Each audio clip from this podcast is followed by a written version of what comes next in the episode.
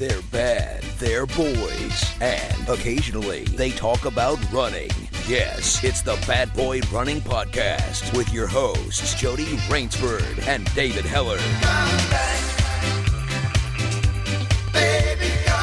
But the bye bye bye bye, bye bye bye bye. I must admit I was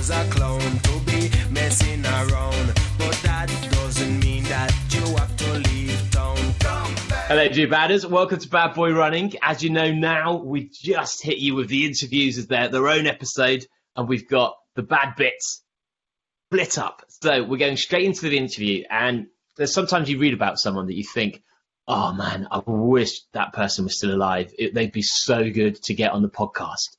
And then someone writes a book about them, and you think, brilliant, we'll pretend that's the same person, and we'll get the writer of the book on to tell us all the stories if it's their life. So welcome on the podcast, the amazing Jared Beasley. Yay! Hello, gentlemen. It's great to be on. Thank you for having me. How um, I, I've read a bit about your background. How did you end up kind of doing running journalism? Well, it started with Howie. It started with the guy actually that got me on the Howie trail. He started me running and whatnot. And um, so when I wrote the book about Howie, I did um, an excerpt for Runner's World. And after that, some of the editors there started hitting me up. And there was a really cool guy named Memo who was a porter over in Queens. He was 47 years old. And he was running faster each year in the marathon. And he was running the fastest times for any 40 year old in, in the world. And uh, they wanted to figure that out. And that was real fun. Went over there, spent time with him.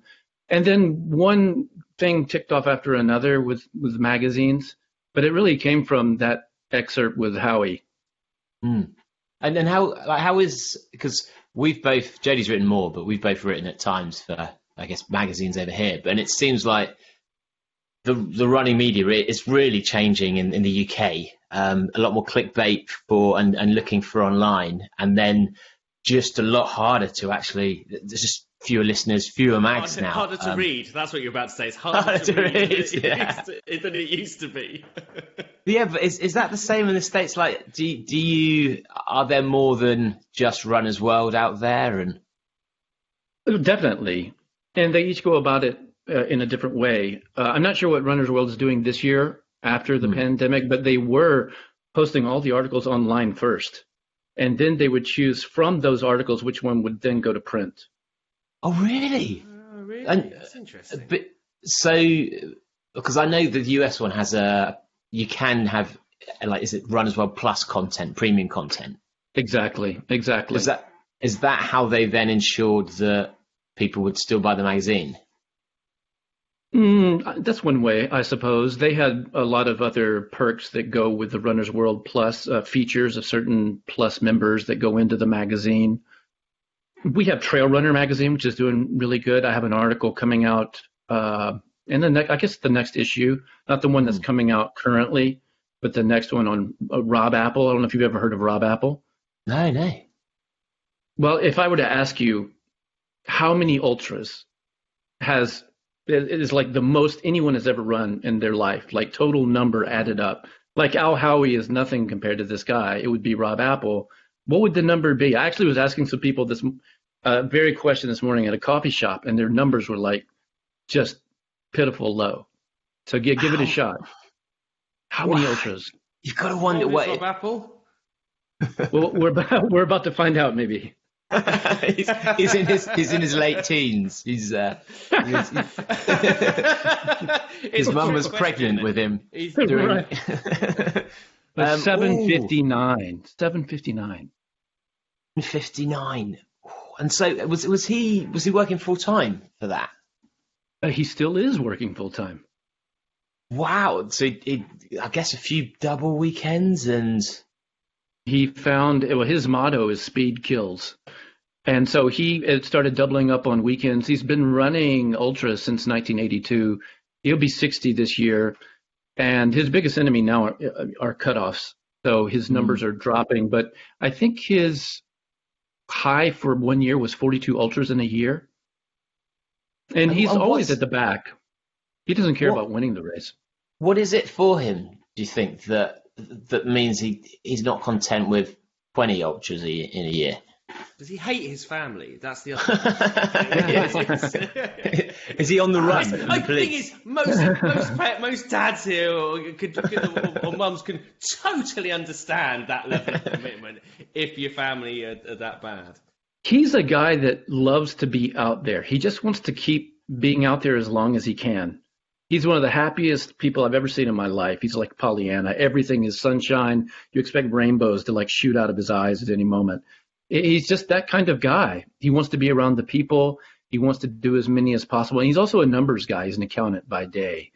So he wants to do a thousand races, a thousand ultras, but right now it's not looking good. He only did, I think, three last year, signed up for four this year. So the pandemic is really taking a hit on that. So he, he started, how would you say he was? 60, 70? He's, he'll be 60 this year. Okay, oh, so he started almost when he was 21. 21? Uh, Um, gosh, that's some math, isn't it? yeah. Um, Yeah, it yeah, he was in his early Um, 20s. Yeah, okay. So actually, would be interesting. Someone like Walter Handloser, uh, who you know, did 50 hundreds in a year.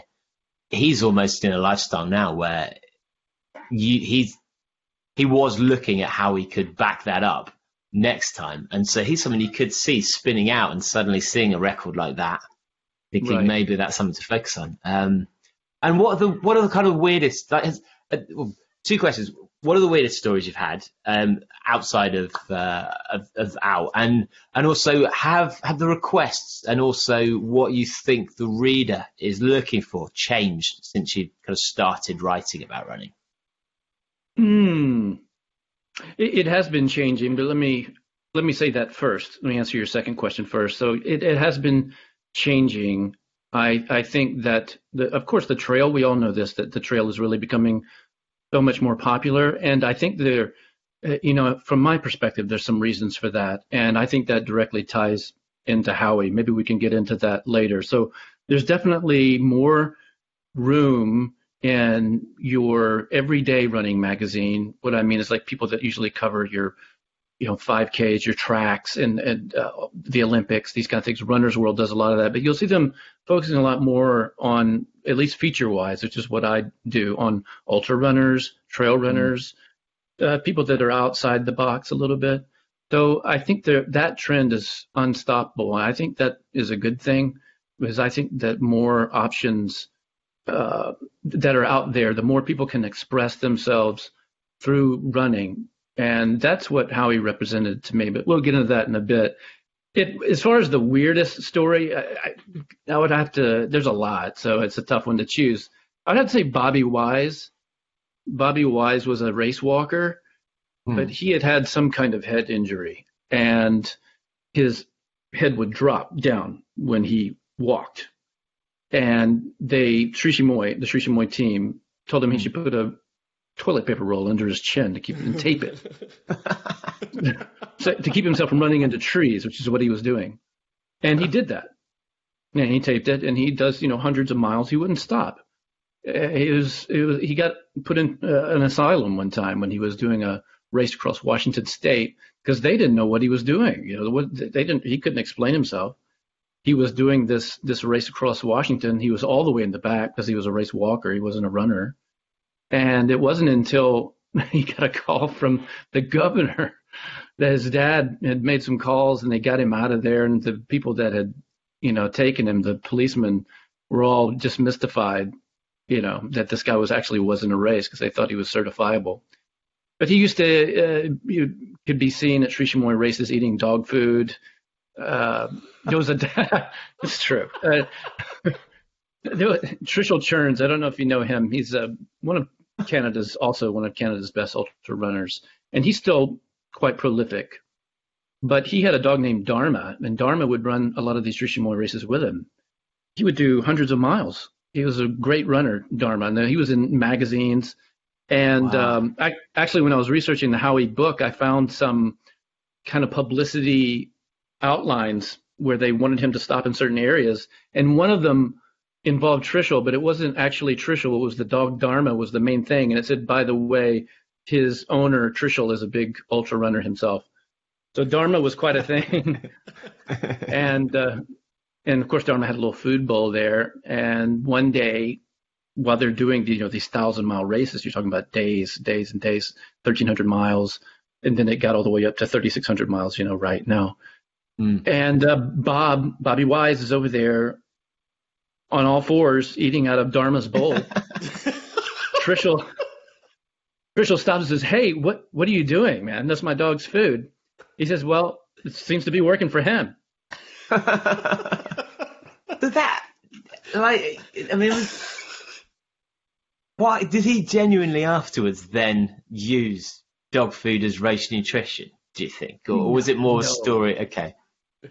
No, absolutely not. No, I think that you know when you, you you get in those races, you get into some funny places in your head, Yeah. and yeah. Bob was already in a funny place when he started the race, so it just yeah. I never read of him winning any races, but he put up some serious miles. He wouldn't give up. And then Yeah. after it was over, he wouldn't stay for any kind of awards. He'd get in his station wagon, he'd drive off. Wow. The, just for the just for the love of it. Back then it was really a lifestyle and that's something that's different and that's that's a little bit hard to describe because it's very much a lifestyle now isn't it runners and ultra running or whatever kind of Mhm. running that you do the way we eat and all that but what i mean is that back then with the people that were doing these multi-day races you're talking about spending 17 days 17 18 days away from work away from Mm. family going around a one mile track so you really can't have much of a life Mm. if you're going to continue to be doing those throughout the year. So the food that they give the the at the race during the race, running became a way of sustaining yourself in a way. The longer you could stay in it, the, the longer you could keep getting fed. Emil Larag, uh, another runner at that time, he was in it for the food. Wow. Who isn't? Like, oh, is there another motivation? but do you, do you- like you, you just said there that you know um, something like um, uh, Runner's World or the magazines um, cover the sort of the traditional 5k and everything else, um, but the features are more held over for um, uh, trail runners and ultra runners. Is that because there is um, much more intrigue around um, either their motivation or the or, or the or the huge variables are involved in terms of the training. What what do you think drives the interest in in, in, in those two aspects in terms of the features? Is it just more of an understanding that people want to get, or is it just because they're doing things which are more expansive and over different places? It it just makes for a, a far more interesting read than reading about a you know uh, someone you know pushing performance on a 5k. Sure, sure. I would say the latter, but I wouldn't say that they are holding over features for ultra runners or trail runners and things like that. They do plenty on the 5K people and stuff like that. It's just that you see more ultra runners and trail runners pop into the features now. You're able to get Mm. them to um, take it into consideration. Like getting an Apple, uh, getting an Apple, getting a story on somebody like Rob Apple was would have been very difficult a few years ago, I think. He's never had a big feature. I mean, the guy's done 759 ultras. So he's never won anything. He's not a, well, he has. He's won a few races, but small ones. But um, he, he's not somebody that you would see on the cover of magazines generally. And you, there were not many uh, written about him at all. So to have someone like him in a story, it, it's very, of course, there's a lot more. I don't want to say more, but there's the possibility for a lot Mhm. more uh, nuance in Yeah. someone's life and what's driving them. So the features tend to be driven by people like I was mentioning Memo earlier. He is a porter, so he was an illegal immigrant. He was actually arrested and put in jail for several years. And his drive to be successful in the United States and his story of immigration and being away from his family and his mother and what they meant to him. And then after her passing, him then becoming faster and faster. It became a very personal story. So even though he didn't have any sponsorships and he hadn't run an ultra, uh, he made a very interesting story. So the features Mhm. tend to go that way. And I think that because of the rise in trail runs and slowly the rise in ultras, because I, I think there were two real heydays of what I call like mega distance mega distance running, so six days or more. Mm. And we're not we're not quite back there to that at all. But ultra running itself is growing, and I think because of that, you're seeing uh, some editors giving a second look. Okay, yeah, maybe we'll do a feature on this guy. You said the heyday. When was the heyday? Well, there were really two. One was back in you know the gosh, what was it? The late 19th century, and then you had when you had the pedestrians. So they were doing six-day races in Madison Square Garden. They were doing them in England. They had um, the Astley Belt races, uh, Weston, all these guys putting up some incredible numbers. Actually, some of those records didn't fall until just a few years ago, and then it died out. There was the Trans Am. And who were those? Who were the pedestrians? Were they were they kind of working class people? Were they people who were rich who could afford to do it? Were they you know, was was there a, a typical typical identity of that community? That, that's a great question. Those guys were actually professional, which is something they, they made more money back then doing pedestrian these race walks than anybody makes today. Those guys were not getting just a free pair of shoes and a power bar. They were getting Yeah. paid serious money. Like you, you could get a home and some cars with that. Well, they didn't have Um, cars back then, but you could now, even now, with the money they were making. Was that because of gambling or That's right. That's right. So it was a, a big spectator sport, and it died out really with the bicycle when it came in. The bi- the bicycle really did away with Always that. the way. they ruin everything. These it's like Yeah, yeah, they did, and also the rules got to be too much, and uh, but then the the the really the the next rise of it, there was a little brief moment where it, it looked like it might come back in the 20s when they had the Transamerica, and um, they had those races across the United States. They did that for two years, I believe, 28 and 29, but uh, there was no boom. And, but then in the 80s, that's when you really get the second real gold of age of these multi-day races, mega distance races. Sri Chinmoy did the first certified thousand mile race. Pioneers like Don Choi, Trishul Cherns, These people, they lived this lifestyle and they had the kind of lifestyle. Like Don Choi was a, a postal worker. He was a postman in San Francisco. So he'd go up and down those hills all the time. And he was able to get away from work long enough to do these races somehow. And so everything in their life was geared around these races. So the money that they spent, or the, the money that they didn't spend, everything was geared towards Mm. getting themselves to these races and and living there uh, for days. And um, it create it, created the kind of environment for some somebody like Howie to show up. And be- before we go on to Harry, with the the pedestrians, and did did you get a sense that it, does anyone know whether they were following training plans and whether they potentially had discovered elements about training or nutrition that have been lost because when you have such a long gap, obviously that's not passed on to anyone. So is is that known at all? It is. Uh, Andy Milroy is a great source of information on the pedestrians, and there have been numerous books written about the pedestrians. They took more than your legal share of stimulants.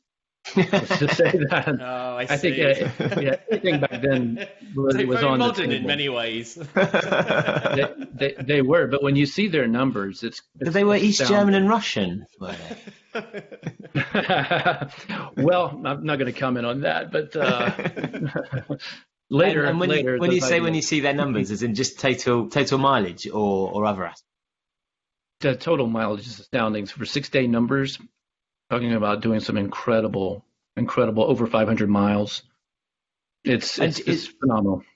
And do you think there's because I can imagine some drugs would give you a performance enhancement for really long periods that would be far better than like an EPO because it, you're Right. then counteracting tiredness and um yeah do, do you think there are some records that w- you couldn't really attack now unless you were prepared to be a little bit naughty Uh, they've all been broken.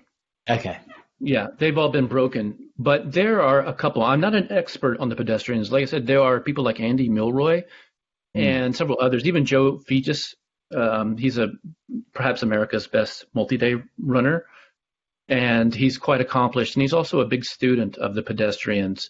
And those guys really know every last detail about it. And I don't want Joe to listen and then uh, send me a, a, a, a, naughty email.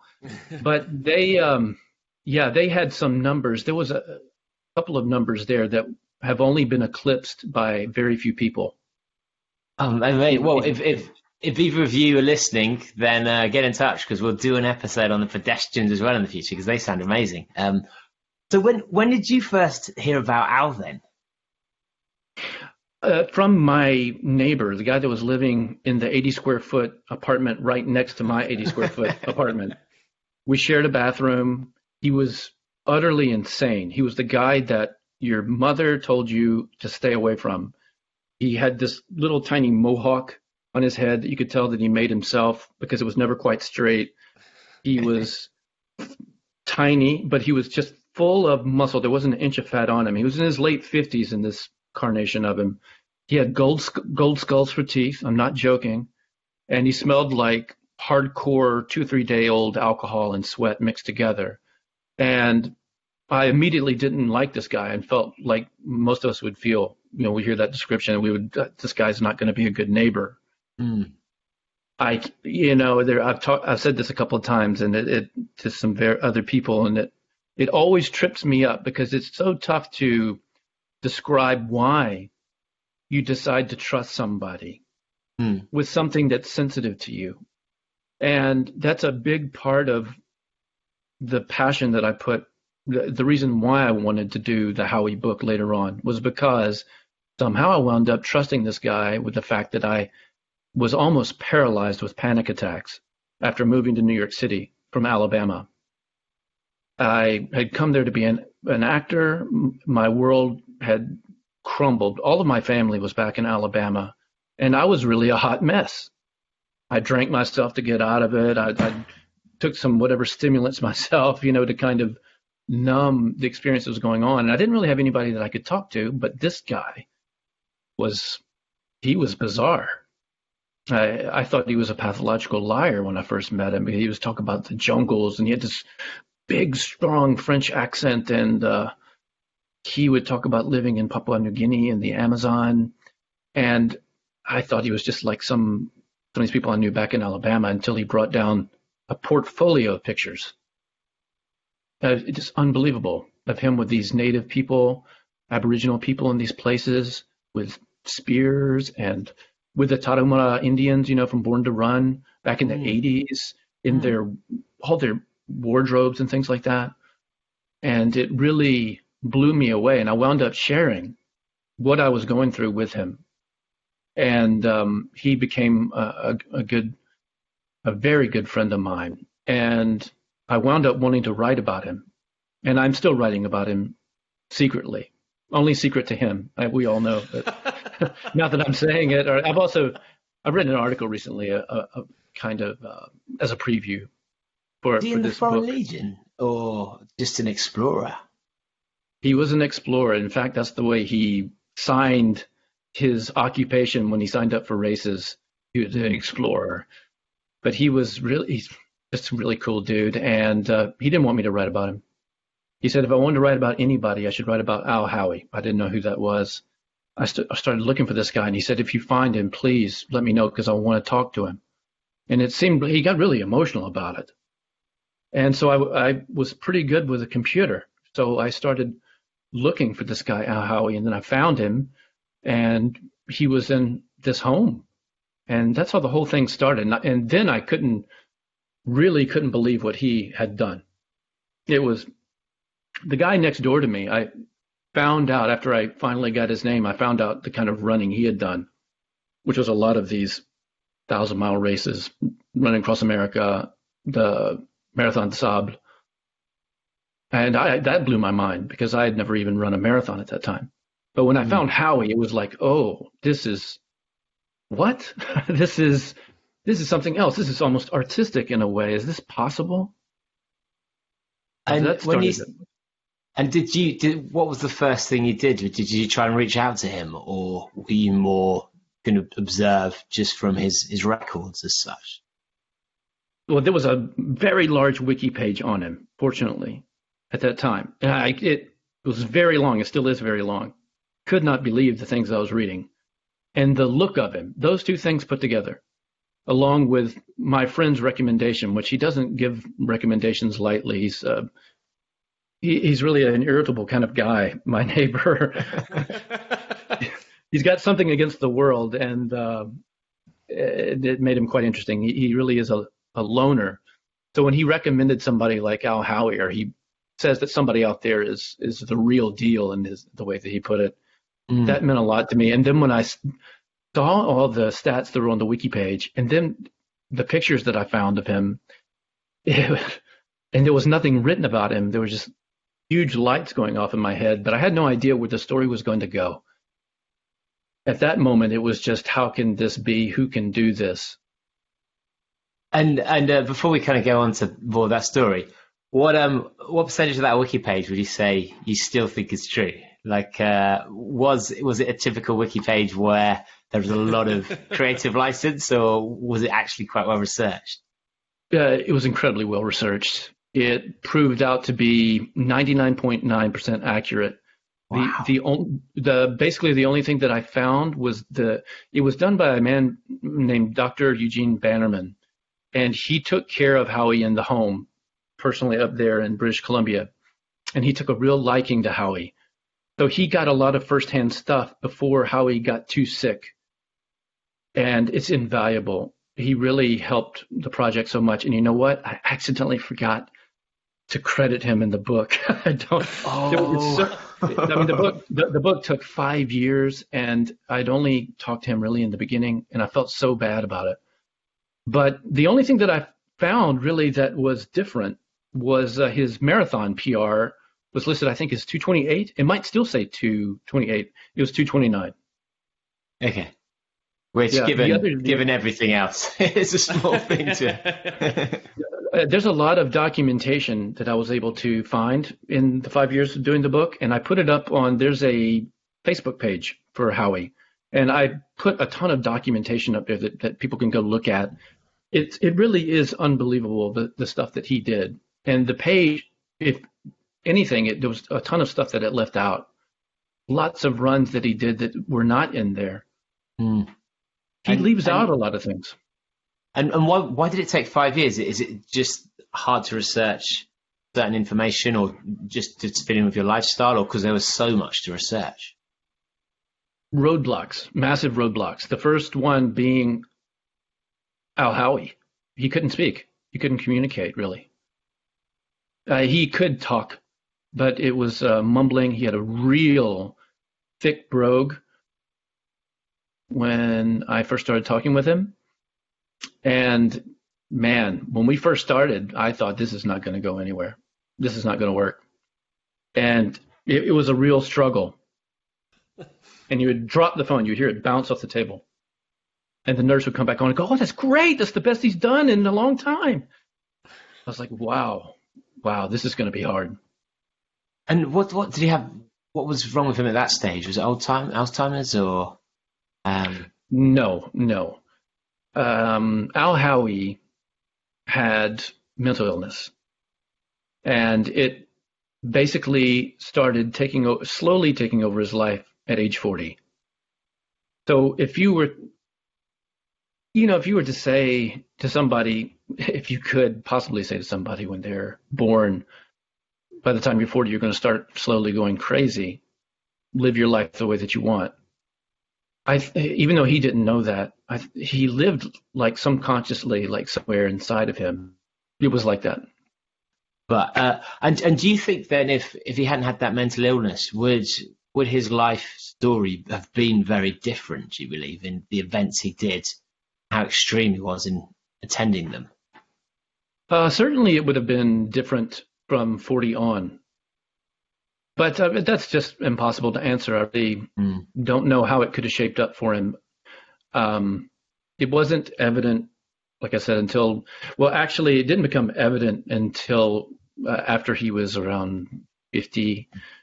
Uh, in his early 50s, it started to really rear its hair, rear its head. But when I was researching the book, you would find signs of it uh, early on. Around 1985, he did a run that pushed everything that he had done at that time, and really ever would. That run almost killed him in 1985. He tried to run. Well, his original idea was to take off from British Columbia and start running east, go all the way to the east coast, take a right turn, then run all the way down the east coast of the United States, the east coast of South America, Tierra del Fuego, turn around, run up America, west coast of the United States, back to BC. Wow. And That is one so- round trip. Yeah. so did, did he make it? No, nowhere near. He had no crew. He had nothing. Stopped at that time, and we're talking about somebody ratio at that time in ultra races. He just thought he was uh, immortal at that time. Uh, he had letters that he was given by certain uh, political figures to take across Canada, and he made it all the way to Ottawa. Some, uh, it's over 2,000 kilometers. But he then entered a 24-hour race, Richemont 24-hour race, won that with 121 miles, which is what is that in kilometers? I gotta do Oh, the we're math. miles. We're miles as well. Miles, it's yeah, fine. yeah. Oh, God, yeah, God bless you, your miles. Oh, it's awesome. Uh, so he did 121 miles, really bad showing for him, but he had just run, you know, uh, what is that? Over 1,300 miles Yeah. on his own, sleeping on the sides of the roads, things like that. And um, yeah, that one, he was a skeleton. He ran out of town the next day after the 24 hour race, and he was on death's door. And then he created this story that he had gotten cancer, brain cancer. And he told everyone that, magazine interviews, and that story went and was never refuted. Now, that's one thing that you'll find on the wiki page that's still there that is false. He never had brain cancer. He may he may have believed that he had brain cancer, but he never even went to a doctor. He never had a blood test. Nothing. Do you think that? Did he say that? Do you think so that he could stop? Oh, do I think he said that? That's a very good question. Hmm. Maybe. I think that that's reasonable. He had to Hmm. stop, that's for sure. And what he had done to get there was not going to earn him any awards, nothing. You know, it wasn't Hmm. going to get him any money, any sponsorships. He was, it called it the celebration of life. He was running supposedly for uh, the starving children in Ethiopia at that time. And, But, um, um, yeah. And was that like because now FKTs are so well known and, and people have these motivations and it's almost more of a accepted um, format that you take on a big challenge, you try and get in a lot of media, you maybe raise money for charity, but actually you maybe just raise your profile so that you can go to talks, you can sell a book, you can maybe get on TV. Was he doing anything like like that with his challenges, or were they just because he wanted to do them? At that time, no, not at all. At at that time, and uh, that would change. By the time he does it in 1991, he runs across in 72 days. That then he had extensive media coverage because in '85 you had um, really what they like Fonyo fever they called it. Steve Fonyo had uh, finished Terry Fox's run. Do you remember Terry Fox, the guy who'd lost I, his I know the name. Yeah, um, but he, he's he's massively uh, popular in Canada, isn't he? Uh, tell us the story of Oh, him as well for the for the listener that don't know. Oh God! Uh, if somebody asked me the greatest runner of all time, I'd have to say Terry Fox. Uh, it's unbelievable. that he was 20, 18. I can't remember, but he, he was extremely young. He lost his leg to cancer, and then he decided that he was going to run across Canada and try to raise a dollar for every person in Canada for cancer research. And um, just their video, there's there's a video of it, and it, it really will grab you just thinking about it, it makes it makes my skin stand because seeing him kind of he didn't have the legs that they have today. He's hopping and skipping on this stump, and he only made it a little over halfway, and the cancer came back. He had to quit, and then he died after that. He is a legend in Canada. He inspired so many people, and he wound up raising enormous amounts of money after he Mm. he died for cancer research. And so then in 1985, a guy named Steve Fonyo, a really controversial kind of guy, also had lost his leg, uh, completed the run. But he was so. If I back up a half a second here, Fox was doing a marathon a day. Hmm. The Steve Fonyo guy comes along and he's it didn't matter what he was doing like three miles that day or whatnot, but he kept going until he finished. And so then that started this craze of running across Canada. And so Howie kind of piggybacked on that. And you had another guy, Rick Hansen, in the wheelchair uh, that did went around the world. He's a big figure in Canada today as well. So then this, the, so Fox really started this media idea of doing these FKTs and getting some publicity behind it. It really started uh, kicking in, and people got a template for how to do it. But uh, Howie didn't follow that at all in '85. He just all he did was there was no FKT, there was no media. There's a, I found one picture of him with an older lady, I think at a library. He's in like a, a wool or cotton cotton sweater that says "Al Howie" on it, and um, it was just horrible. He just almost killed himself. And but in '91 he would change that up. He would do it way differently. So kind of going back then, like how did he? How, how did he? Um, well, there's a bit of a story for him ending up in Canada with uh, changing names and things, and then how did he get into these ultras? Like, what was his trigger? His trigger was trying to quit smoking. But I think there was a lot more going on with him, but that was always his answer and um, he was a three pack a day smoker. Before that, he had been doing heroin, a lot of other things. So um, there are a lot of tricky. How, wait a minute. How things. does he get into that? What like what's the what's the what? I mean, what what is his background before that? What's his? How does anybody get into heroin? I don't know. Yeah, I know. um, his background was growing up in Scotland. He was uh, he was really a hippie sort. He was a bookish yeah. guy always had a book in his hand, and he was always a little bit of an outsider, eccentric, odd. Um, you guys would know this much better than I would, and I hesitate to say these kind of things because I, it makes me nervous. But uh, his family was very Victorian. Yeah. If that, you know, and uh, so somewhat strict. It's a reaction and, um, to it in, mm. in, in many ways. Yeah, exactly. So he takes off and he's bouncing around Germany uh, for various jobs, labor jobs that he could do. He liked monotonous jobs like working on a line, something that didn't engage his brain. He could just do over and over and let his mind wander. Mm. Met a lady, got married, had a baby, and she was big time into um, drugs. She got into it. And then what happens is he takes the kid when the, when the kid's four years old. This is about 1972. He just leaves a note like going fishing type thing, and takes the boy and he's and it's gone. Wow. And I got his passport. He originally went to Amsterdam. Was there for a little while, bounced down through Turkey, Greece, then came back and stayed in Turkey and wound up staying there for two years or so. Meets a Canadian woman. And in they, they used to say, Interpol used to say at that time, if you wanted to get away with something and not be found, go to Turkey. So that combined with, with Al's hippie lifestyle uh, just made Turkey a perfect place for him at that time. He said that she was in really bad shape, his ex-wife, and from mm. people that I interviewed, that was also the case.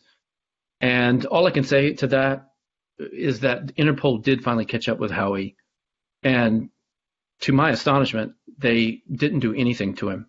They didn't take the kid or anything. They actually reprimanded her so it turned out that, you know, he hadn't been in school. He was only four. So she made up a story that he was in school and whatnot. It's just a real ball of craziness going on, how that happened. And trying to unpack all that was a real job. But he um, moved to Canada with this lady from Turkey. Did, did he move with his and, child as well? Oh, yeah. Yeah. So uh, his name is Gabe. Hmm. And he's in the UK now. He's back in Scotland. He um, he stayed with Howie until he was uh, about 18 years old, something like that, and he got deported. Mm. That was a big life changing moment for for Howie. Also drugs. So, oh wow! So, so neither of them were in Canada legally, and that's right. Because and then because he'd done drugs, he he was then they could chuck him out on the grounds of being arrested. That's right. That's exactly right. Wow. I mean, that's that seems crazy. I don't think that could happen now, could it? If you've been from a child Mm. in a country, It could definitely happen in this country, I believe. could it? Yeah, Maybe I'm being I naive about our own laws. Um, the immigration Wow. situation in the United States is is pretty strict for some people. I think it depends on where you come from, but uh, that would be an excuse to get somebody out. It's it's it's a crime. It's a felony because I think he was.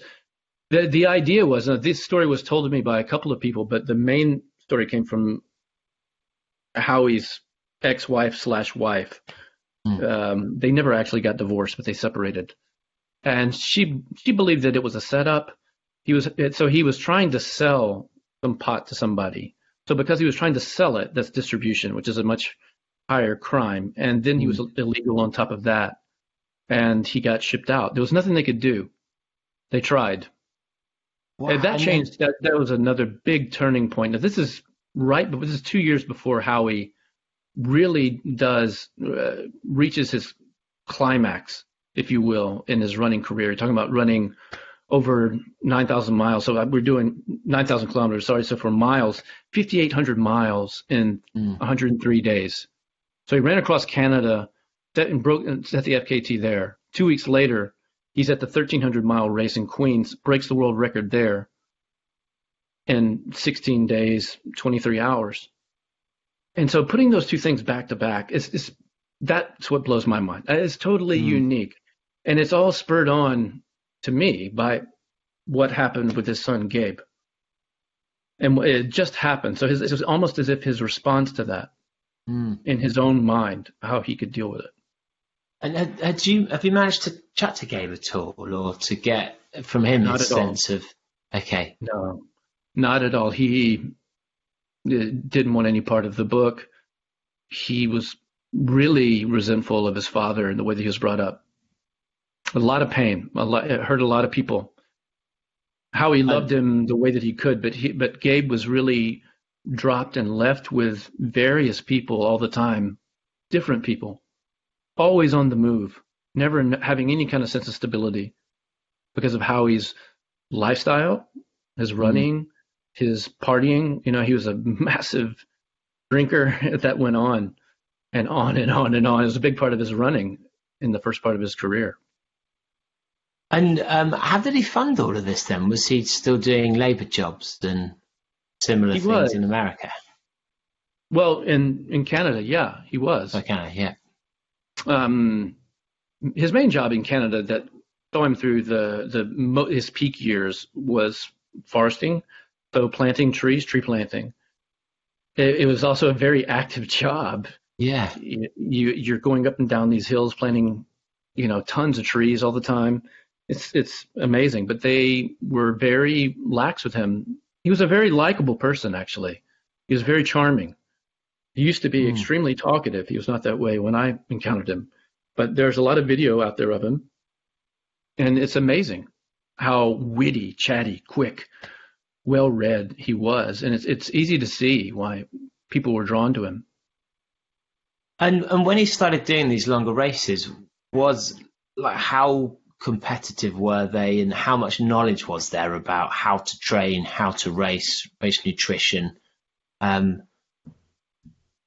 Yeah, Yeah. they're uh, nothing like today, of course. mm, You know, they didn't have uh, you know gels. Uh, the the idea of um, supplementing while you're running was something that they were all learning for themselves on their own. You know, there was of of course some literature about how to maintain a good diet, pre-race meals, how to recover, things like that. But uh, going beyond the marathon, there was really no clue, at least in in the literature, how to to keep pushing on, how to supplement the body so Mm. that you can do something like that. And he was doing it on his own before he was doing these journey runs, uh, extremely long runs up and down the Vancouver Island over there in British Columbia before he ever entered a race, which happened to be with Terry Fox. It was Terry Fox's first race, the guy with the leg, you know, that lost his leg and went across Yeah, yeah. Yeah. And and it was he happened to be there in that moment. Howie got third. It was his first race, and um, he was there that night when Terry Fox announced that he was going to he was so moved by what he had done that he felt that if he could do that, he could do anything. And he then, you know, like we talked about earlier, made his attempt across Canada. So that moment really stuck in Howie's mind. He was really moved by that. The, that this is not something that was like other running ventures, doing something to break mm. a record or for which Howie would become very obsessed with in his own way, of course, but but doing something, you know, with something inside of you that's pushing it. For getting out there and doing something because it hasn't been done. Mm. Did, did uh, the running? You know, he, he obviously gave the reason that you know he was uh, he started ultra running in order to get rid of the three packets a day. Did he find did he, you know, did some of those habits drop away as a result of that, or did he maintain all of those things while while doing the running as well? Did it did it not quite work out as he expected? Uh, he's a local legend in British Columbia over there for drinking and running. I mean, he, he never really dropped yeah, that. legends and... in this country as well. so maybe not on the same level. yeah, not not the running um, bit. yeah, not the running bit. Yeah. Yeah, he um he dropped the smokes. That that's really he did it. Yeah, and uh, he he got really aggressive when he quit smoking. yeah, he he felt like he wanted to just knock people out for no reason, and um, he had to do something. He had to do, he really had to, to to get this aggression out. So he started running in like jeans and you know just regular loafers or, or work boots, whatever. And he started running to work and back.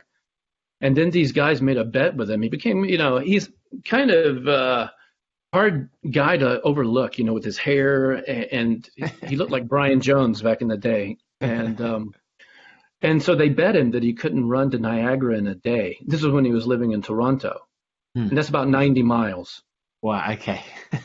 and so, so they, they bet him some beer. Where, where, where, does that where does that kind of bet come from though? Like, is it something that has been done as a race, or is is it something that's drivable, or you know what you don't? or do you go, think it was, oh, was it his bravado kind of pushing it, saying, "Yeah, I can do this. Yeah, I can do that." Yeah, yeah, it's a, uh, definitely his bravado. He had that in spades. Yeah, and, and a bunch of guys drinking, you know, and saying, you know, and when you're in Toronto, Niagara is literally across the the massive lake there. So you go around this big crescent shaped highway. So it's easy to kind of look over there and go, I bet you can't oh, run over there in a day. And we're gonna and we're gonna put we're gonna put a couple of packs of beer on the line. And he goes, Yeah, I'm gonna do it. Yeah, 18, eight, yeah, yeah, like 18 hours, if I remember right. There's a lot of numbers in the Howie story, but he did it. Yeah.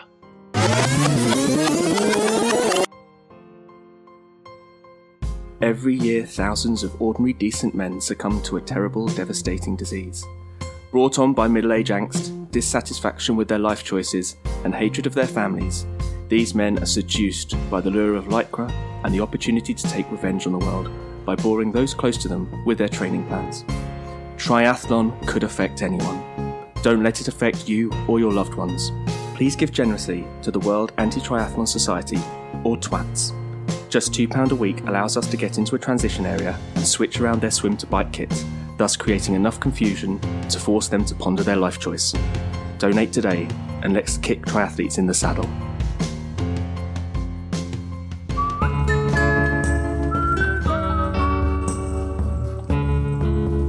And how does how does the drinking fit in then with with all these epic runs? Was it would he drink during his kind of three thousand mile sorry, kilometer races and well I want to back up from like 3,000 kilometer races. So when it, by the time he's doing running across Canada in the trans, you know, Canada Run 91, all that, he had toned all that way down. But he's 46 in 1991 when he runs across Canada and then does that 1,300 mile race. So early on in his career, like after the Terry Fox run, mm. it was very much a part of him and the mystique that then was built around him. And then later it became a gimmick that he became very aware of. And then in 85, when he almost ran himself to death, he knew that if he wanted to keep doing it, he was going to have to get a hold of it. Right. So it's it's really best that early time. I love it. You know, I love um, I love the mystique around it, and it's the best thing that I've seen is David Blaikie's writing on it for what was it uh, Ultra Canada, Ultra Running Canada magazine, I believe. David Blaikie's a great writer. He's still alive. Knew knew Howie very well, and his articles, I think in 1983, describing him showing up at Ottawa for the 24-hour race, and this guy with this long hair, he comes up with a beer in his hand, a pint in his hand. Gabe is there with him. Gabe goes and stashes a pack of beer up in the stands, what they call the poverty pack. Instead of the six pack, they were too poor for the six pack. You would take two beers out, you would pay for the four beers. Gabe stashes that up in the stands. Howie gets to the line, people are stretching, people are starting to warm up. Howie does none of that. He's just knocking back a beer. And then when they start, he just takes off and he's just lapping people and lapping people and lapping. They, they think this guy's going to drop dead. This this guy's an idiot. They'd never seen him, you know, before, and he does the first marathon under three hours in a 24-hour race. yeah. But but he doesn't stop. He he keeps going, keeps going. He does 100 does 150 miles, which back then yeah. was was was it was a North American record at that time. Wow. So there's there's nobody there really pushing him you know, so we don't really know what he could have done in the 24 hour range.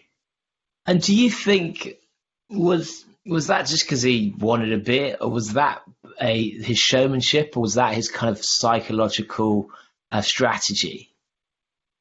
Uh, ooh, it became a strategy. He he became very aware of it afterwards when he was on the winners podium and everybody's looking at him kind of dumbfounded. He knew that suddenly he had kind of created an image of himself, and that's something that he would have to live up to.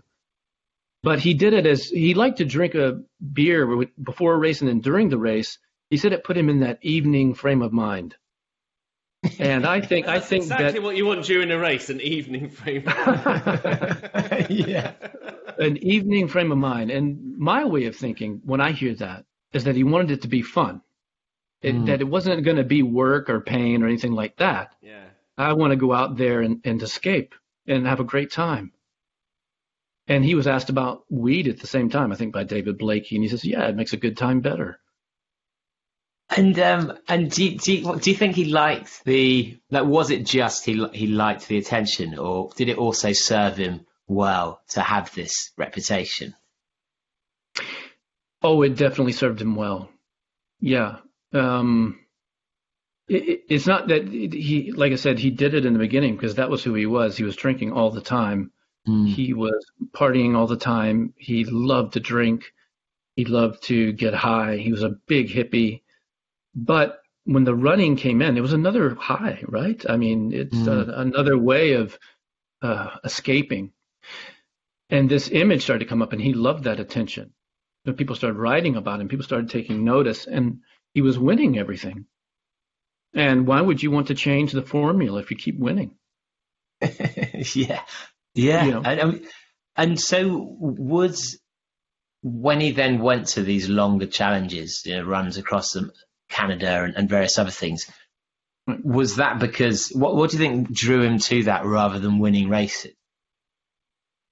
Um, number one, you have to understand that Howie was very constrained geographically. So he was illegal. He was using a name like A.G. Nielsen. Um, he had all kinds. He was using his brother's name at times. Mm. So he couldn't travel to do races. Couldn't travel into the United States. So everything was in Canada. At that time, in the, your ultras were like 50k and things mm. like that. And then you had the Sri Chinmoy races, 24-hour races. But he was winning every one that he entered. Uh, he was still running marathons in those early days. And um, then he was running, literally running, you know, over 1,300 miles all the way to Ottawa from the west coast of British Columbia to do the 24 hour race. And then one time actually run back. It's, it's unbelievable to think about that. But it's, it's really unbelievable to think about that. He got his first sponsor by a beer company. Miller Beer sponsored him on the run from uh, BC over to Ottawa, and they gave him as much beer as he wanted. And according to their rep that was interviewed, that he was doing like 17 beer a day. He was knocking back they would find interesting.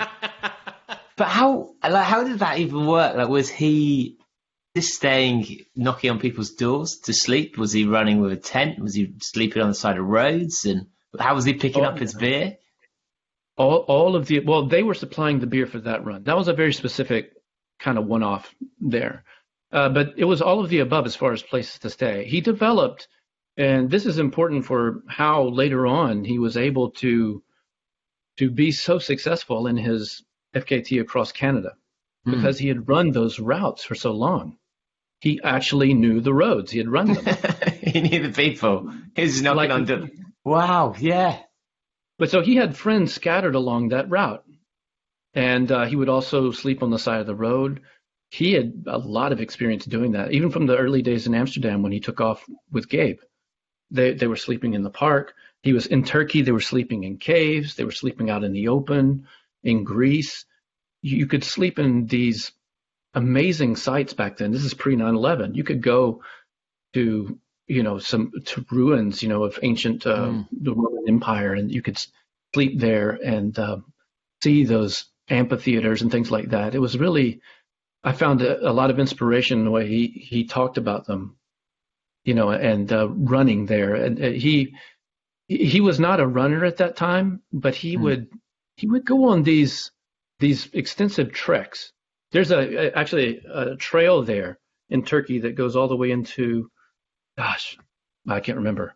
It, it's an extremely long route that he would hike, and it, it became the hippie trail. That they became known as that, and uh, he would go on these things more and more to uh, escape. You know, I forgot what the original question was.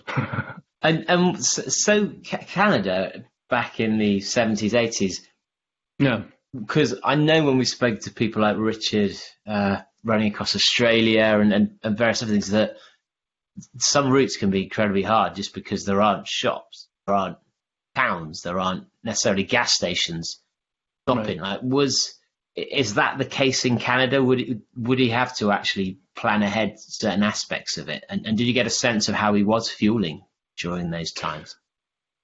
There was nothing. It, it's nothing like the run across Australia when you're going across uh, the desert there. Hmm. It's not nothing like that. You go through the plains area where it can be rather wide open, but um, it's just nowhere near the kind of planning from a planning perspective of what Trans Australia would require. As far as his fueling, he ate crap. I mean, it's fish and chips. He'd eat just horrible dirtbag stuff.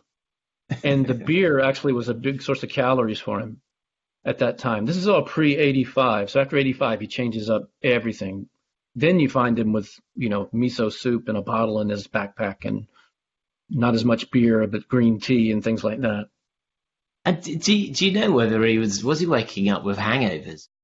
I could only speculate there that he he had to have been hungover. You can't drink that much beer and not be hungover.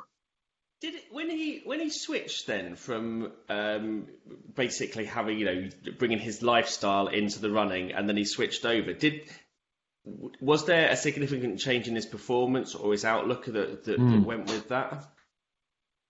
Well, by that time, he I think this is a question you asked a long time ago that I didn't get back around to. So please slap me from across the pond and wake me up because you were asking me how he got into the longer runs. I think earlier.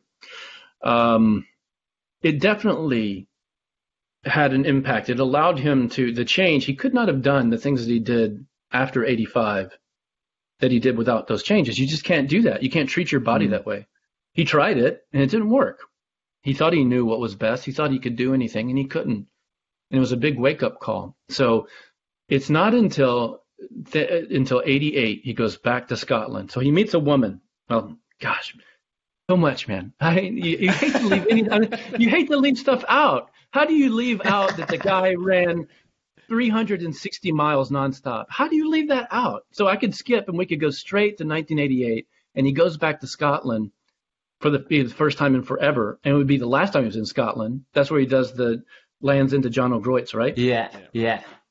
And so, and then he gets the visa to come back because he met a woman, right? And that's why he's over in Scotland. And, he, and then he comes back and he's able to go into America. He's able to go to New York and do these longer Sri Chinmoy runs.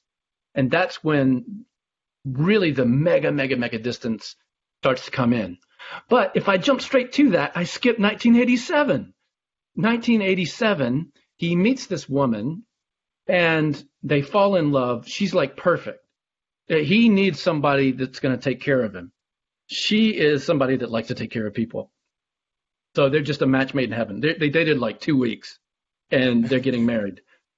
So for their honeymoon, he decides he's going to do a nonstop world record breaking run. And he, and he runs around, and this is extremely well documented. It's on, um, there was video, local news media was recording it. It was being studied by the university there in uh, Victoria. He, he runs around this track, your regular 400 meter track, for 360 miles nonstop on their honeymoon. Wow. How how long does that take? It took four and a half days. They had a trailer, and the trailer, like they rented it for a certain amount of time, and then the trailer had to be taken away, and then they had like like somebody like give them a tent. You know, family members would come watch. It was was so much documentation for that run, and it's never been broken. It, and it was it's it's just a fantastic it's a fantastic feat. And Like, were, there, was- were there any yeah. were there any rules like he was allowed to go to t- toilet breaks? You know, he was allowed to sleep Yeah. for a few minutes, or he was. Like, Yeah. what were the limitations on that? So he was going by Guinness's rules back then, but I don't know how you guys feel about that. But Guinness had their own rules. People either love or hate Guinness. Yeah. Um, so back then, the nonstop run was a thing. It was a, it was a really big thing, and there was a couple of guys that were going back and forth. So Howie had owned the record before, back when it was like 150 miles nonstop. And there was a guy, Phil Latulippe, who's another great story. He had been going back and forth with Howie. So there were these rules. So you could stop five minutes per hour, or you could say, or you could save up those five minutes, let's say for six hours, and then you could have a 30 minute break. Ah, okay. And was, was that what he was doing? And was he then trying to sleep or eat solids? Um, or? Yeah, exactly. Yeah, he would save it up. He'd go to the bathroom on the track. There was a dark corner of the track, but he had mastered that. He said that he learned how to tie his shoes without stopping while he keep running and tying shoes. But that that's a real, uh, you know, amazing feat. And we don't know how much further he would have gone. The the record before that, you know, he had went over the record and then went a little more to give himself, you know, a Mhm. little cushion, as the way he put it. We don't know how how far he could have gone. We And really don't know. Why do you? What do you think made him so good at that type of event? Was he? Was his top? Because his top speed's good, but it's not not insanely good compared to some ultra runners now.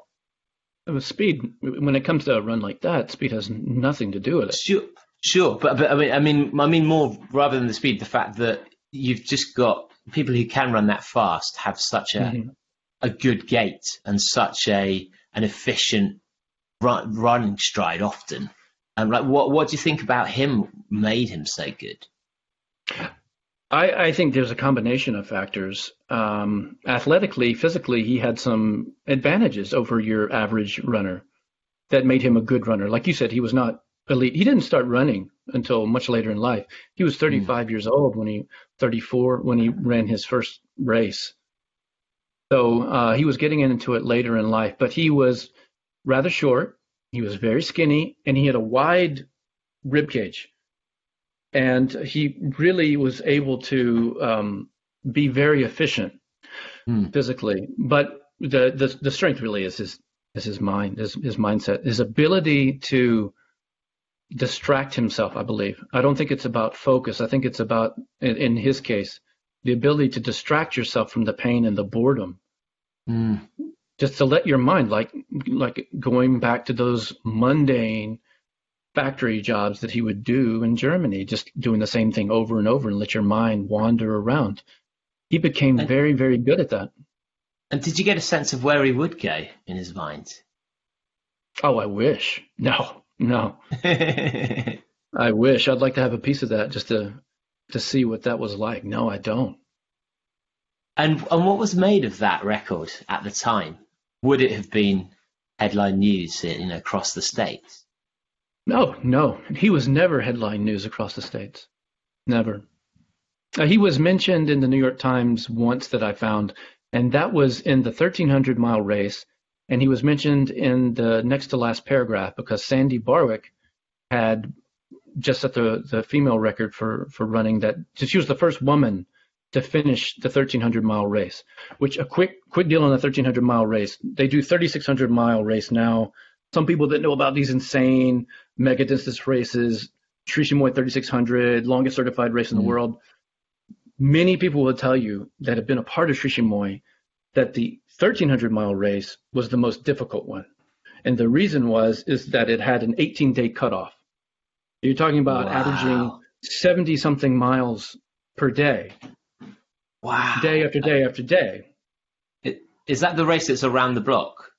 Or is that different? Well, the 3600 is. They have that yeah. block, but they but they used to do it in another part of Queens, around um, yeah. uh, over in Flushing Meadows over there. They have a course. It was like a, I think I describe it in the book as like a pizza pie with like an arm hanging out. It was a really bizarre course. But anyway, Sandy Barwick had been the first woman to, to finish it. When Howie did it in 89, uh, two years running, no one could do it. No one could finish it in the 18 days. And so when Sandy did it in 90, ooh, what is that? Can't remember, 91. Um, that was big news, and that, that made the New York Times. And then Howie was only interviewed in reference to her, and he was talking about how amazing she was. But he was never headline news, and he was mm-hmm. never big. He, David Blaikie, who wrote for the magazines there in Canada, would write about how he, in the local news, they they filmed him. He was on TV. That video is on YouTube. You can just go to YouTube, type in Al Howie. You'll see some interesting videos. Um, but that one, no, he didn't get the recognition. And even when he ran across Canada, so you're talking about averaging over 63 miles a day every day, 72 days in a row.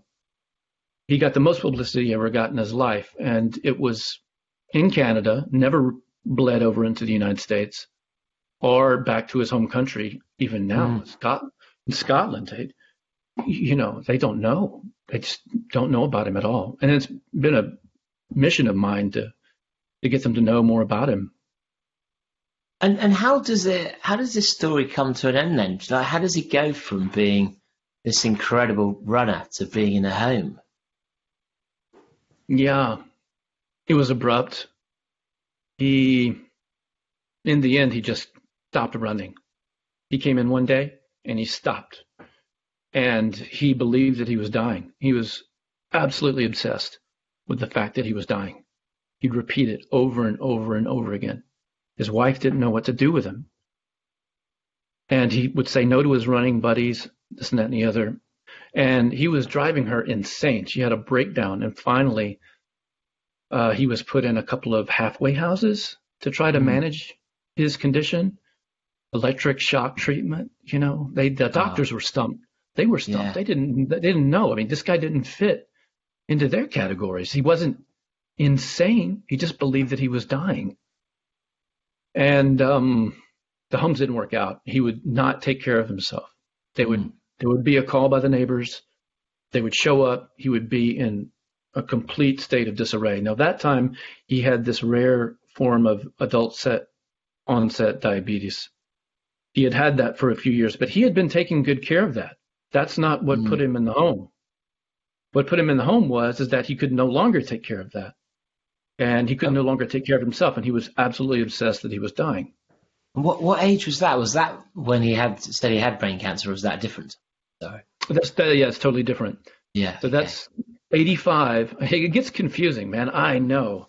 It, it really does, especially with the numbers and all that. But in 85, 85, he tries to run this incredible loop. He doesn't make it, but he runs most of the way across Canada Mm. And he then convinces himself that he had a lump that developed on the back of his head. That we know. And he was certain that it was cancer. Um, but then you go up to 91, which is really his peak year as far as what he was able to accomplish. This is right after his son was deported. He runs the 92 Trans Am when they revive it. Jesse Riley and Michael Kinney. They revived the Trans Am from the 1928 1929 uh, Derby, the Bunion run, sorry, the Bunion runs mm. that we were talking about earlier. Howie entered that, he was the clear favorite. and he developed a monstrous set of blisters running across the desert. He wasn't prepared for the desert, Yeah. and he had to drop. And he believed after that, in his own mind, that that is what caused him to lose his health. It makes no sense, but I've had nurses after the book came out. I've had a lot of nurses contact me that used to take care of Howie, Mm. and um, they would say he would say over and over again these things about the blisters, the blisters, and they didn't know what he was talking about, Mm. and it wasn't wasn't fair, and he was very bitter about it. And he was talking about 92, and he started to slide in 92. He had somewhat of a comeback. He won four ultras um, right before he abruptly just stopped. Wow. Wow. Um, and how how would you like kind of want him to be remembered? Oh, I don't know. That's a great question, and that's a tough question. Um, I wrote the book in a way that I think is a little bit different than a, a lot of other running books because he was so different. Mm. Um, he was so unique that I, I tried to present several different perspectives of him and have Mm. people make up their own mind. I checked your Instagram page. I hope that's okay. Uh, Yeah, yeah. Before we, before we came on, only and- one who has. but, but somebody left a great comment there, uh, Yeah. asking yeah. asking if I found myself able to like him. yeah. And and absolutely, I was able to like him. You can't spend five years writing a book about somebody and not like them.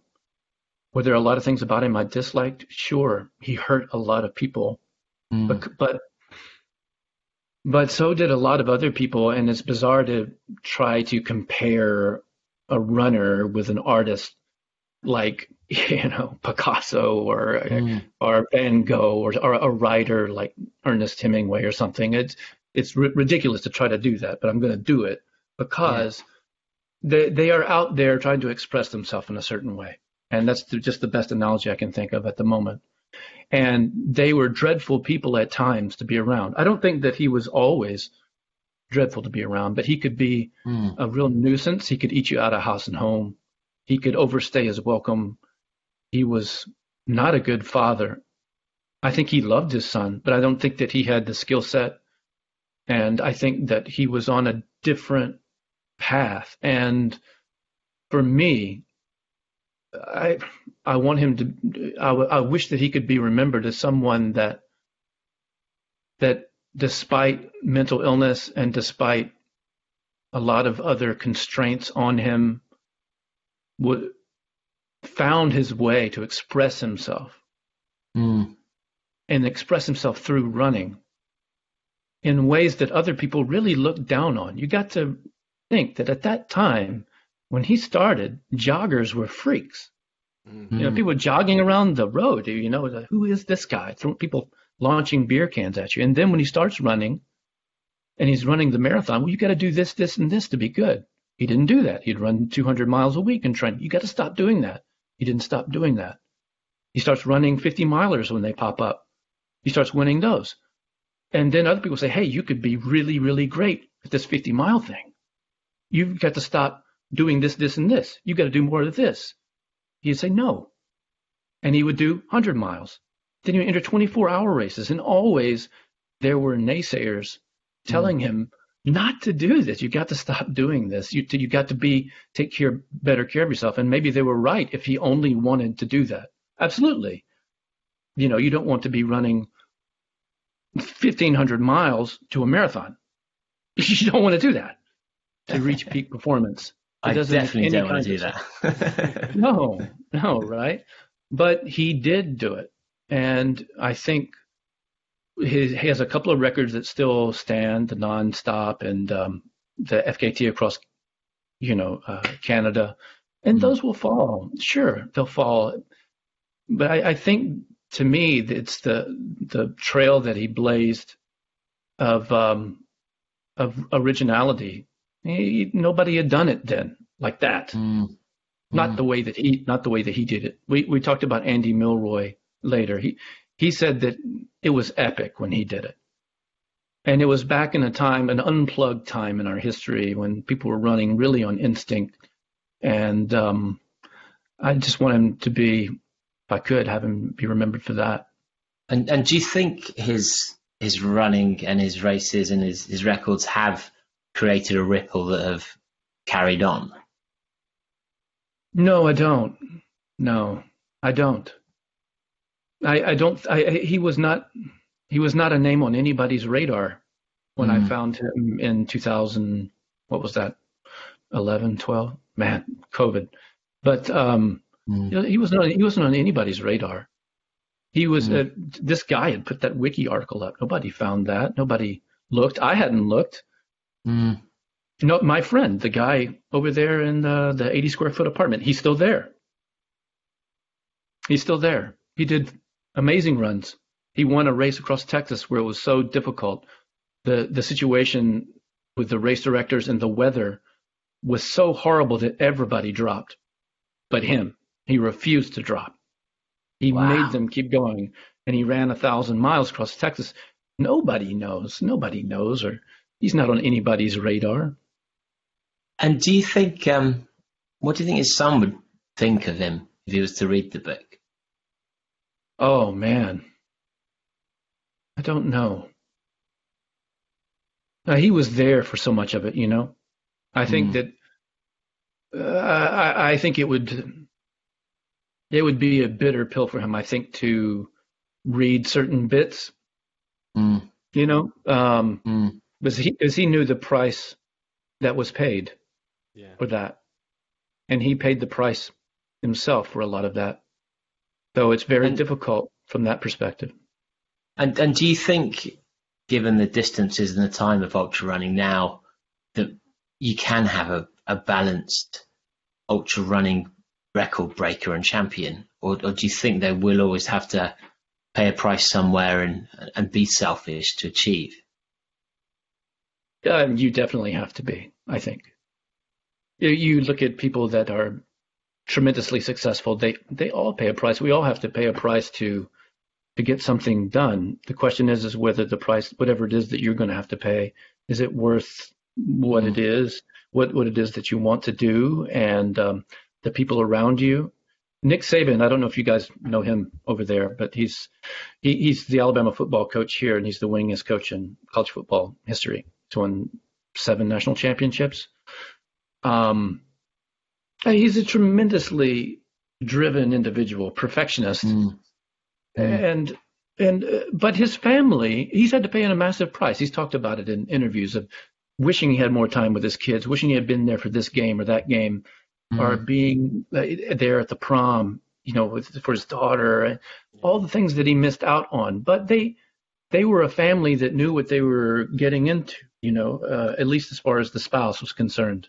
Mm. Uh, she he was he was always going to be a football coach, and uh, they did it together, and um, that's that's one thing. But he has he had, of course he had to pay a huge price, and he talks about these things. And mm. he, he, if you want to be great at something, you're going to have to to pay a price. So um, you've you've mentioned you know your you want to write a book about your your neighbour. Are, are there any other kind of big epic stories and epic people out there that you'd like to tell their tale. But, but wait, before you answer that, I, I really want to know what, with your you know your 80 square foot neighbour, um, what was what has been his reaction to this? Because he's the, yeah. he's kind of come full circle. He put you onto him in the first place. He yeah, right. this guy in, in high esteem and thing. So what you know? D- did he ever get a chance to speak to him? And what has he made of everything that that has come out as a result of you you producing this book? Mm. He doesn't talk to me. I can tell you that. Yeah. Why? Doesn't talk to me. Um, he's in a stage of life where um, he just wants to go off like a dog that just wants to go off and be alone in his final time on the earth. That's the best way that I can describe it. He is an mm. enigma. I've never fully understood him, and you could only get so close to that guy. But the way that I described him in the book, uh, was just the way that I saw him and the way that I experienced him and his glory and in his ugliness and in his quirkiness and his weirdness. And I think we all want, you know, uh, Christian Bale or somebody to play us in a movie of ourselves. You know what I mean? yeah. and somebody writes a, a, book, so the the funnier bits, I, I, think he wanted to maybe look a little bit more heroic or something. I, I don't know. I really don't know. He said that he he really liked the book and he was glad it was written, but I'll tell you something odd that that happened. This is really bizarre, and because you you you brought up the fact that this kind of came full circle. Yeah. Mm. It's unbe- it's unbelievable how it came around full circle. It's just unbelievable. I was on a golf course last year and uh, trying to get away from this pandemic stuff. And golf courses are kind of good escapes. There weren't many people mm. there. You could just go off, me and the wife, and uh, play some golf. I come back, I get an email from a private investigator out of Paris looking for him. And it's got his first and last name, and nobody really knew that. And it's saying, Can you help me find this person? He's been unfindable. And I thought, by God, they've got him. They finally, they, he's going to be arrested. He's going to be go to jail for the rest of his life for whatever it is that he did. I always assumed he did something. I don't know. The guy's so secretive. Turns out that he had a brother back in France that he never knew. And the brother had just passed on and left him like 200,000 euros in a house. It wow. was unbelievable. And they're like, we can't reach this guy. And we found your videos on YouTube where you were interviewing people about him. Do you know him? Can you get us in touch with him? And so if he hadn't turned me on to Al Howie, I never would have written the book. And if mm. I hadn't hmm. written the book, he never would have known. They never would have found him because the guy has no cell phone. He's got no records. He is not only under the radar, there is no radar. He's just that far under it. And um, then if I hadn't written the book, then they wouldn't have found him, and then he wouldn't have known that he um, had this brother and whatnot, and got this money. And I, I don't know. He doesn't seem to care about the money or the fact that he had a brother. I, I really don't.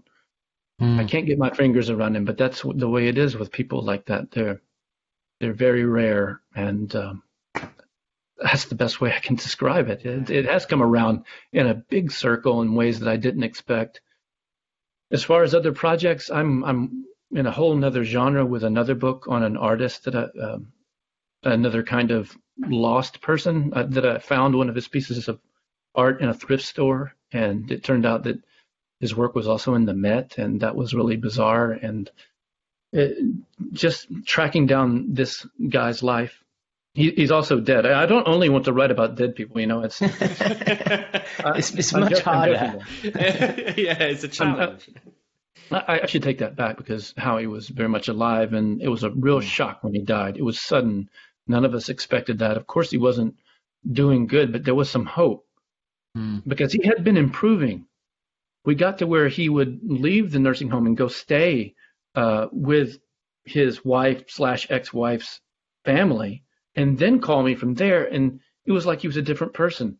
He would laugh, he would talk a lot more. It was a totally different environment. And there was some hope that he was getting better. If I could just add one little thing, is that mm. his grandfather had been institutionalized when I when I did the research on him and and he got out and he was okay for like 11 years. Suddenly wow. it was like an awakening. Suddenly he was okay. You know, oh, wow, he was catatonic. He was yeah. institutionalized for schizophrenia Mm. They were they were feeding him, hand feeding him, and suddenly he just woke up. Now I want to go home. They'll check him. What? Oh my God! And they check him out. He gets to go home, and he was okay for like 11 years, and then it he had a relapse or whatever, and he had to be put back. And we were kind of hoping that that would was going to happen with Howie. We were always talking about running together. We were talking about you know the future. Uh, I did a, a, race, and I had this team Howie shirt. You know, I did a, a couple of 12 hour runs I was trying to get into his mindset a little bit, and um, there was just a great hope that he was going to bounce out of this somehow. Mm. And it just suddenly he didn't. He just he passed away very quickly, and it sucked because I was only about halfway yeah halfway through the book. And and what did he make of you writing the book, and and how did he come across to you when he was talking about those times of his life? Uh, he he very much wanted me to write the book. Uh, I had I w- really wanted to get his permission early on because I thought it was important given the situation, and uh, also I thought there was a lot to say about him. I thought that there was a great opportunity there uh, for somebody that really had done some amazing things that people should know. And I would learn way more and get way more into the project later on. But even early on, I'm like, this man, I've got to get this out there somehow. So I wanted to make sure that he was totally on board. He was, but he, um, I don't know what he he made of it. I think he thought I was asking the wrong questions all the time, to be honest with you. and he asked him what are the right questions. He had no answer to that. So I, I don't know. He was grumpy. Amazing. Well, if um if people want to buy this book, we've we've got listeners all over the world. But are, are there is there anywhere in particular that you kind of get more of the commission from if they buy it from that website that people we can direct them to? Uh, in the end, it all works out. Uh, if you get it through Amazon, it's available on Amazon. It's the most accessible that way. Every once in a while, it gets kind of backlogged, but I think it was mainly due to the pandemic. So my book came out, you know, just a few months before the pandemic. Mm. So I've just experienced it through the the pandemic. So um, Amazon is always a safe bet. If you don't like Amazon, there are other third party sellers that you can get it through. Um, yeah, yeah, and even you know, there there there, there are other ways. And just remind us, what's the full name of the book? In search of Al Howie. In Search of Al Howie. And if Yeah. people want to follow your future writing as well, what's the best way for them to do that?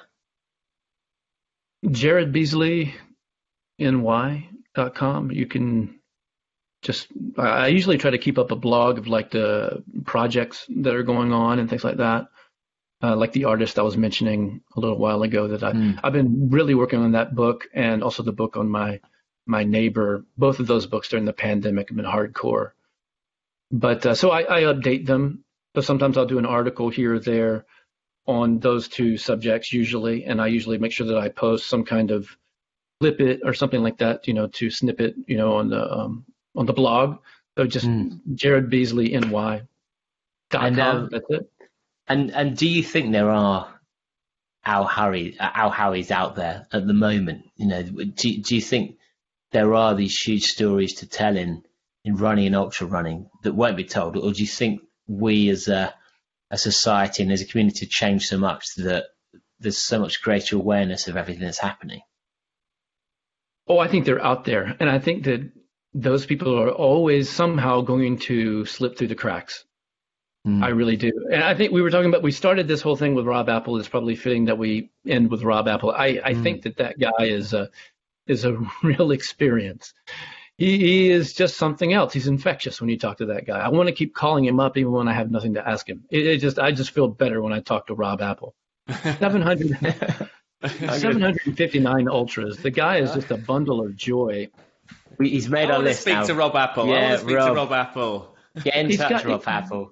He's got this hair like Steve May. You know, he looks like a combo of like Weird Al Yankovic and uh, St- Brian May. Sorry, Brian, Brian May, May, the yeah, guitarist. yeah. Yeah, yeah, He's got that kind of hair and this this massive smile, and he just wants to be out there as long as possible. And usually that that means he's coming up like very close to the cutoff.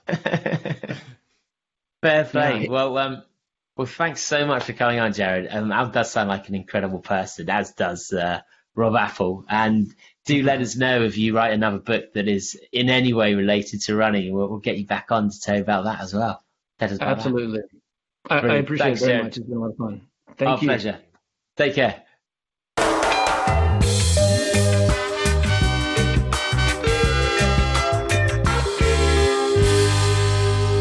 Ah, what a nice guy. Yeah, it was a nice guy. Really nice. It was actually really, really good. For he- he's very eloquent as well, wasn't he? You- You're never really sure with with uh, someone who's No. not necessarily trained in that area. No, absolutely. You don't expect. You don't. That's interesting, isn't it? You expect someone who's eloquent on paper to be eloquent in person, but he was. Yeah, I, he, he tells a good story, doesn't he? That's. Yeah. really good. And as we were saying before, um, I there sometimes when I hear about a book, I yeah, done, great, don't have to read it now. Whereas actually, That's so Yeah. true. it Yeah, did, it did get you did get the sense that this is, you know, he's he's covered some of the areas he could, but you know, not not in, anywhere near the depth or the, the breadth. It is the way, isn't it? Because you, it, normally the story with a lot of books is is almost a headline, isn't it? Like Yeah, you know, so and so runs this thing, or they've done it against the odds and something like that, and you like you've read the headline, you kind Are they going to do it? Yes or no? Yeah, yeah, yeah, exactly. Um, but this one feels like it has much more colour to it and much more, uh, much more to reveal in that Yeah. process as well. Because it's not as if you know you're as a piece of historical, um, you know, fact checking. You know, this is what happened. You know, build up some context around it, add a bit of colour to it, and everything. You know, you're actually trying to extract it from that person in different ways, Yeah. and so it's your interactions with that person that's also colouring what you write about that as well, and that's got to be fascinating. You know, particularly, particularly, uh, you know, the, the the issues that he has as well, and having to deal with that in trying to extract that information, and just everything around it as well. Just you know how he got that information and the fact that the uh, you know his neighbour doesn't speak to him anymore. I mean, it's just Yeah. it's just really interesting, really Yeah. interesting to And- how, how one thing leads to another. and we get we get quite emotionally involved with some of the people we talk to, and some of them become friends. Um, some of the issues you you, you get really you, you just convinced by, and you're like, I I, I want to help with this. And Imagine some people five. don't speak to us again. Yeah, genuinely, Tom Evans is uh, Tom Evans isn't messaging back to any of my messages. some Tom people Evans. don't speak to us in the first place. Yeah, true, true. Some people say they're coming on and then they don't. They um, don't. But anyway, but um, yeah, imagine five years of writing a, a relationship with you know that, and then the person dies before the the book's out, and yeah, you're still writing it, and it then comes out, and and the fact at the end of it, he's like, nah, he really hasn't created a ripple. That's but that's true, isn't it? It's like I, the thing is, you Mm. said there, you know, a book about Laz will, you know, will sell well. Well, how well does that running book? I mean, very few running books break into the. I mean, it's, the fact is, most people don't know who Laz is. Most people, Mm. like that's the thing. He, you know, he is the, probably the closest to an you know a, a director of a of an ultra marathon um, who has is the closest to being a celebrity in the wider Yeah. world, and still he is you know bare, barely known. And so you know you take someone like um, you know Al and try and spin that into you know. I, I wonder if this book came out, say, ten years ago, Hmm. it would be looked at in a different way because it's very it's it, there's not much it, it's not particularly on vogue is it to have someone who has all these issues is a drinker you know it seems to be going in the other direction uh, of Yeah, of- the of world what, wants- of what we celebrate of what we celebrate now The world wants heroes, doesn't it? And like yeah all exactly pure. we don't want heroes with no flaws whatsoever and that's it. Yeah, And I love, yeah. you know what? I love the comparison he made with artists and musicians, and you know, we Yeah. expect we expect and, and and running as an expression of yourself, and almost an art form. And actually, you don't expect your artists to be perfect. Mm. You don't expect your musicians to be perfect. Well, they do expect them to be perfect, but but Mm. you know, and so why do runners have to be the same way? Because people are running, you know, different ways, and we there are always those heroes of running who you know had a few beers before they ran off and stuff like that. But it's just not even close to the same sort of level, is it? You know, oh they've necked two beers, you know, on their Instagram before doing it. Oh man, what a hero! But I mean, you know, this it's a shame we didn't- It's a shame we've done this interview now and not two weeks ago because it would have been great if um, Mike Mike Bisson was at the just did the Centurion track hundred miler against the world champion and against you know some of the very best, certainly in Britain and Europe and the world.